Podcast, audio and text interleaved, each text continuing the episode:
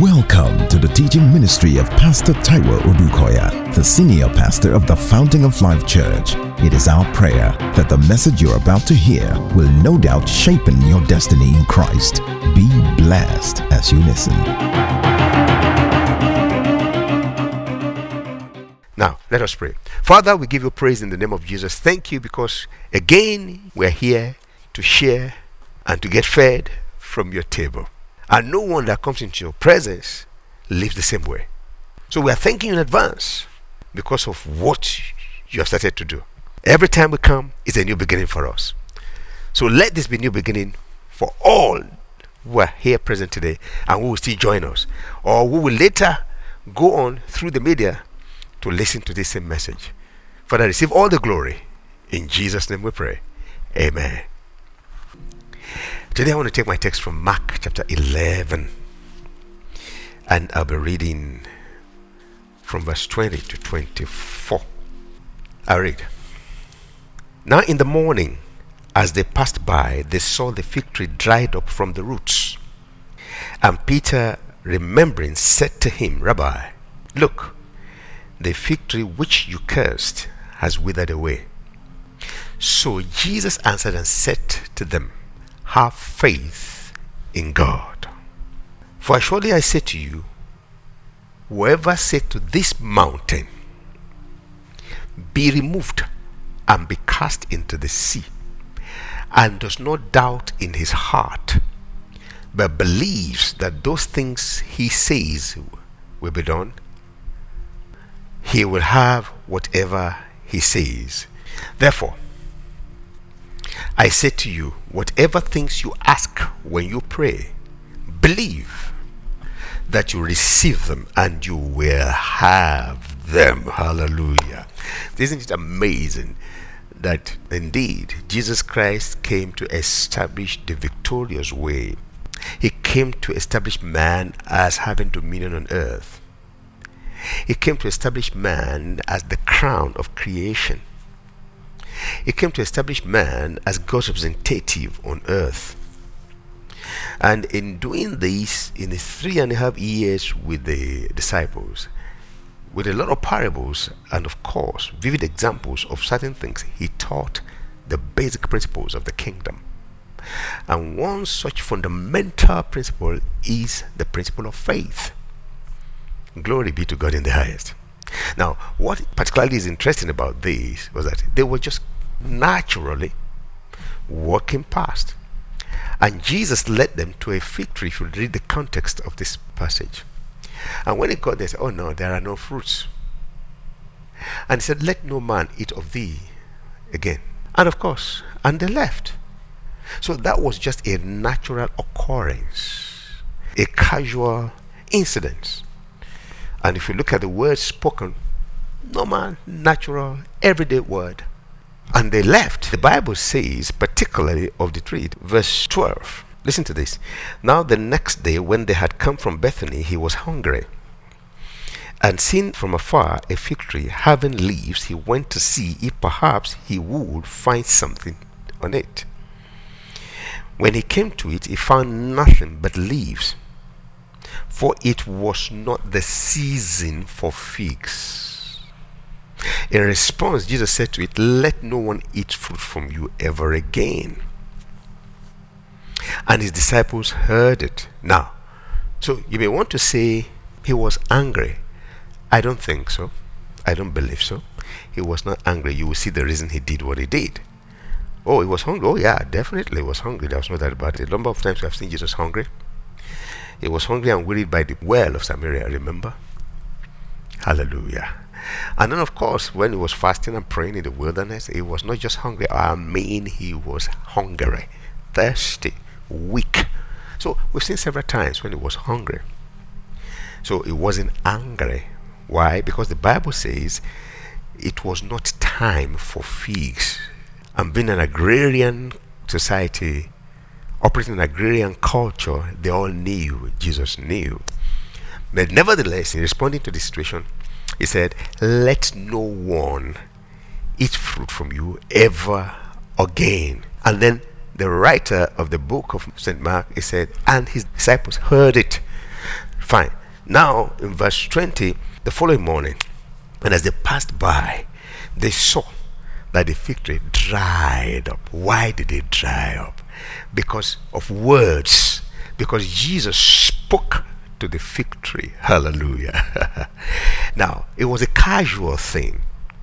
But now that this tree had dried up from the root, they would have passed without anybody noticing. But Peter, remember the inquisitive Peter, he looked. Oh, the tree that the master cursed. And to his amazement, it had dried up. He said, See, master. Wow. The fig tree you cursed has withered away. But Jesus actually was not cursing. He just spoke. but the result was a curse on the fig tree. Glory be to God in the highest.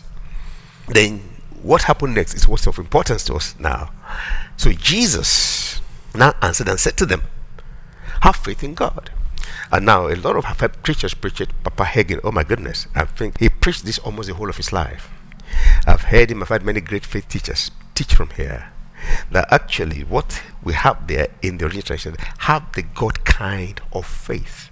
In other words, the only reason why Jesus approached the tree knowing that it wasn't season for figs, and spoken the simple words he spoke, was to have an occasion and a situation to teach them the God kind of faith. And how will he do that? Just demonstrated it by just speaking and living. And coming back to find that it is so. He now said to them, Have the God kind of faith. Now, he now explained it. Glory be to God in the highest. He said, For assuredly, for verily, verily, hallelujah. Come on. The emphasis makes it very important. This is an all important thing. So hear me. I say to you, whoever says, whoever. Now you are surprised that I said to the tree, Let no man eat from you ever again. And for you, it is a curse on the tree. Yes, it's a curse in the sense that it will never produce fruit again. Actually, what we consider curse in the Hebrew culture is if something cannot do the reason or cannot fulfill the reason for which it is created or for which it has been brought. So that's a curse. And so that resulted in a curse, as it were. But I want you to understand that whoever says, even to this mountain, referring to a mountain there, and you all know mountain, they come right from the crust of the earth. Whoever moves a mountain, where we've had to take advantage of where a mountain is sitting, we come with all kinds of explosives and all kinds of equipment to cut through, to blast. And Jesus not saying whoever blasts. He says, whoever says to this mountain, whoever says to this mountain, be thou removed, that is uprooted from the crust, and be cast into the sea, to fly and land in the sea, and does not doubt in his heart. Please watch Whoever says, even to something as rigid, as sturdy, as immovable as a mountain, be thou removed and be cast into the sea, and does not have the doubt in his heart, but believes, come on, that those things which he says will be done, he will have whatever he says. Please, if I were you, I'll circle whoever says mountain, move. and has no doubt in his heart, our circle heart, but believed, that's got to do with heart again. That those things which he says will be done. He will have what he says. Glory be to God. So, can you see how he had explained the God kind of faith? We now use it to conclude with prayers. Therefore, I say to you, whatever. Remember, whoever says, we have whatever, he says. Now I say to you, whatever things you ask when you pray, so that means that when you are praying, you are saying, whatever things you ask when you pray, believe. Remember, whoever says to this mountain, Be thou removed, and be thou cast into the sea, and does not have any doubt in his heart, but believes that what he says will be done, he will have whatever he says. Whatever he says. So, what are we saying now? There are no casual prayers. Did you hear me? That was what I was saying last week. Prayers is saying, Jesus says, even when I just say, I'm communicating with the spirit and the temporal. When I just say, and there's no casual saying. But this is where I'm going particularly. The God kind of faith has to do with my heart, my believing, my saying. And since it's whoever, I'm qualified. You are qualified. More so when you have a relationship with this God in a covenant way. So whatever is at your disposal, at my disposal, glory be to God in the highest. I'm saying this to say this that the battle of life is fought strictly in the heart. And that's why Paul will say in 2 Corinthians chapter 10, verse 4 For the weapons of our warfare are not carnal, but mighty in God for pulling down strongholds. Now, verse 5 particularly is where I'm going. Casting down imaginations. Some version says arguments. Casting down imaginations. Again, that's heart casting down the image of things in your heart, casting down some mindsets, as it were, casting down imaginations and every high thing that exalts itself above the knowledge of God.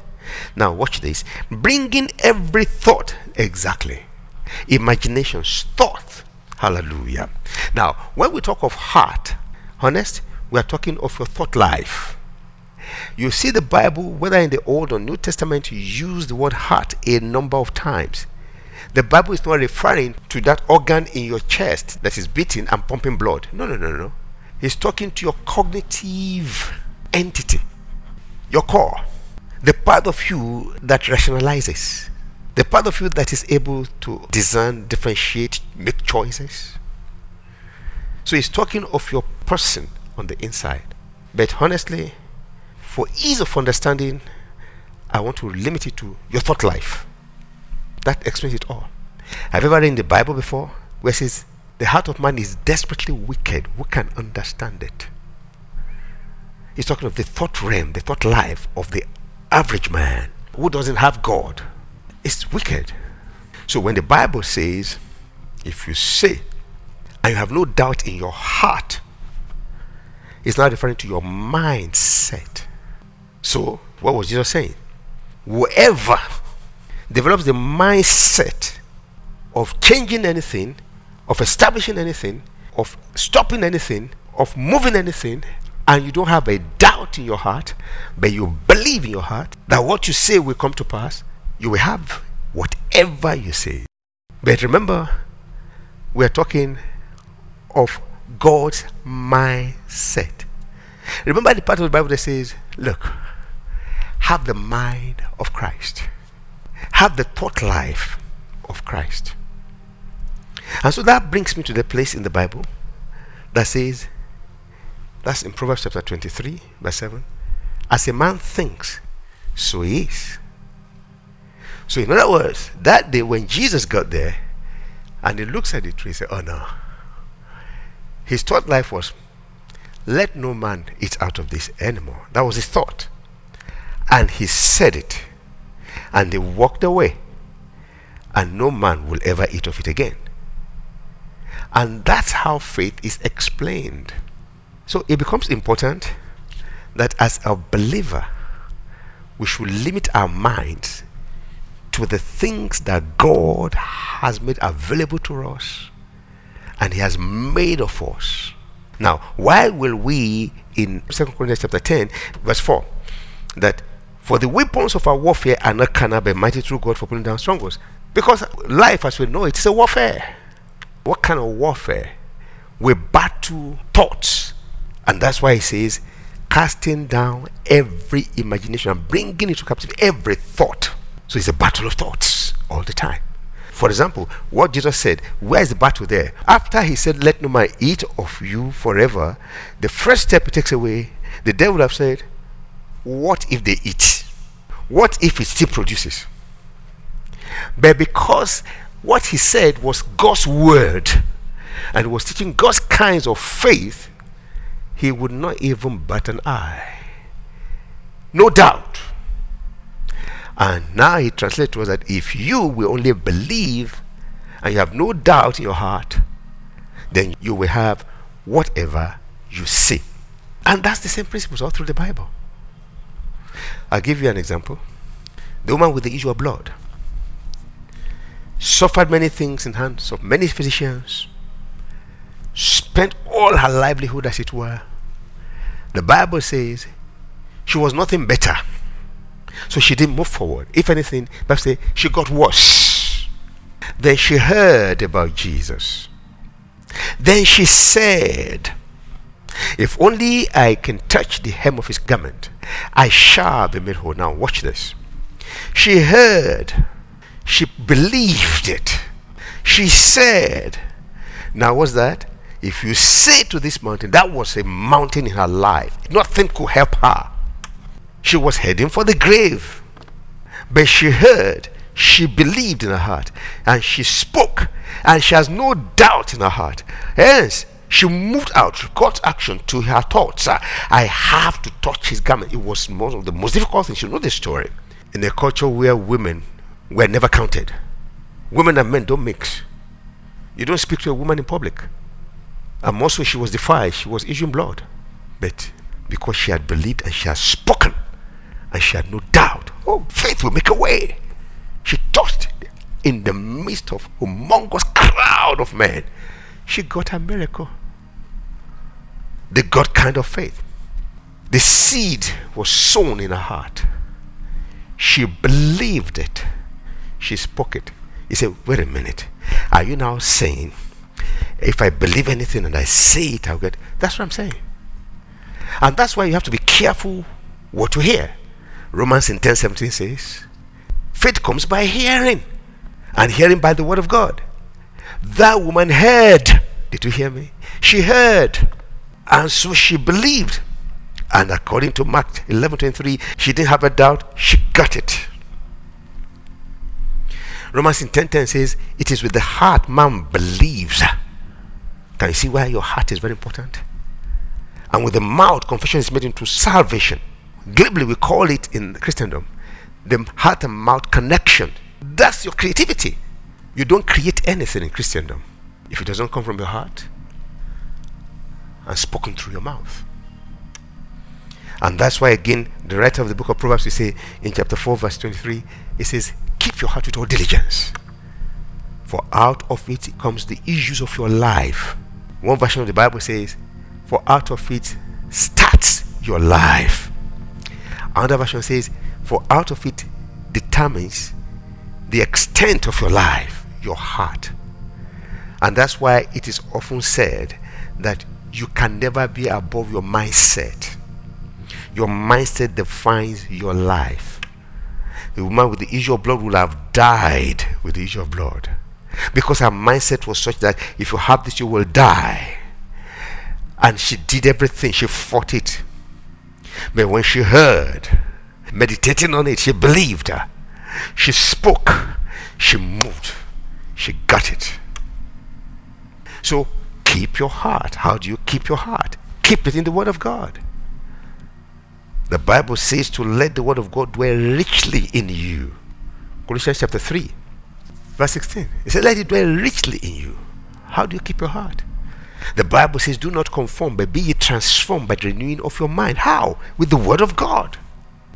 For that woman, the symptoms, the manifestation of the disease was enough. And then all the attempts to get delivered that was not possible was enough to kill her. So there was enough for her to conform with, I am dying. There's no hope. But she never stopped. And how did she escape? She heard a promise of the month, Isaiah 59 19 to 21. And remember, it's a month of covenant victory. So, how are we going to achieve the victory? It will start from our hearts. Hear the promise So shall they fear the name of the Lord from the west, and his glory from the rising of the sun. When the enemy comes like a flood, the Spirit of God will lift up a standard against him. Look at verse 21. It says, As for me, says the Lord, watch this. This is my covenant with them. You heard me right. Covenant. with them. My spirit is upon you, and my words which I have put in your mouth shall not depart from your mouth. So, what's that promise? What's the covenant that God has with us? He has put His Spirit in us, He has put His Spirit on us, and has given us His Word. How do we speak His Word? Except as we have His Word in our hearts. Here, Jesus, He says, Hey, it's only out of the abundance of the heart the mouth speaks. The mouth only speaks out of the outflow from the heart, from the mind. So, what a man is in the habit of thinking is what he says all the time. As long as somebody says, I only need to hear you say something. I will know exactly what you are thinking about, and I will know what kind of person you are. So, apart from knowing what your opinion is on the matter, it tells me the kind of person you are straight away. A man is never above his mindset. A negative person will always approach everything negatively. A person full of faith will approach everything with faith. Someone says, for the same bottle, with same level of water in it, a negative person will always come to say, that bottle is half empty. And what will follow will be, we are not sure we can survive on this. But someone else will say, oh, that bottle is half filled. I know we can still do something with that. The same bottle. And usually, following the law of faith by the grace of God, the one that says he's half full and we know we can do something, we never get empty. The one that says, look, it's half empty, uh, then of course we don't know what we can do with it. They will normally not do nothing with it. And that's why the Bible will tell us the just, that is the righteousness of God in Christ Jesus, will live by faith. What is faith then? Hearing, believing, declaring, getting it. Glory be to God. So he says, My covenant is that I have put my spirit on them, I put my words in their mouth. What does that mean? It's not only in their heart, it's bubbling from their heart, and they're speaking it. It's victory, victory, victory. You heard me, victory. And that's why this month, in the name of Jesus, your victory cannot be denied. Cannot be denied. The just shall live by faith. Jesus said, Have the God kind of faith. Every singular exploit in the Bible is a faith exploit. And every singular exploit of your life can be nothing else but a faith exploit. The time has come for us to start believing God more than ever, taking Him at His word. Remember what Jesus says, Therefore, can I begin to close by saying, Therefore, whether you are just building an opinion on something or you are praying over something, heed the advice of Paul. Philippians chapter 4, verse 8. Finally, my brethren, whatever things are true, whatever situation or circumstance you find yourself, contrary to the word of God and what God has done for you through the death and resurrection of Jesus Christ, is not true. So, whatever things are true, Jesus said, I am the way, the truth, and the life. Whatever things are true, whatever things are noble, whatever things are just, whatever things are pure, whatever things are lovely, whatever things are good reports. Remember, he will have whatever he says. Uh-huh. If there's any virtue, if there's anything praiseworthy, meditate on these things. One version say, think on these things. Can you now see that God will not put you victorious apart from your mind? God wants you to yield your mind to Him. If your spirit is surrendered to Him, then please put your mind there. The Bible says to always have the mind of Christ. The mind of Christ is the mind of the Father. The mind of Christ is one that will say, Oh, no, no, no, no, Lazarus is sleeping. Don't worry yourself. My prayer is that this month, in the name of Jesus, as we begin to walk in the victory that is ours, may our minds, our hearts be attuned afresh to the power, the victory, and the Spirit of God in the name of Jesus. Honest, I see you as head and not tail. I see you as being above only and never beneath. I see you shining with the glory of the Lord. I see you, like the Bible says, always overcoming. I see you get healed from every affliction of the devil because by his stripes you are healed. I see you walk and live in peace in the name of Jesus. The Bible says, No one that puts his trust in him shall be put to shame. I see shame far from you in the name of Jesus. And I see you far from oppression in the name of Jesus. I see you riding over the storms of life.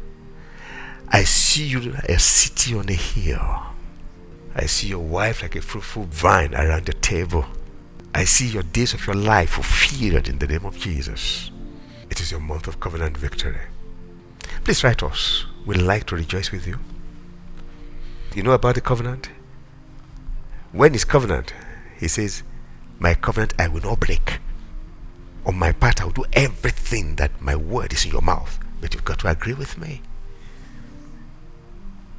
Your best days are ahead of you in the name of Jesus. I see God rescuing your feet from the miry clay. I see Him rescuing from the horrible pit. Where people are mourning and doubting and fearing, I see you singing and rejoicing. I see the glory of the Lord on your life more than ever. You are special to Him. Again, let me say it. Write us. We want to rejoice with you. We want to share in your victory and your joy. We want your victory and your joy and your testimony to spark of such in many other lives. It is well with you.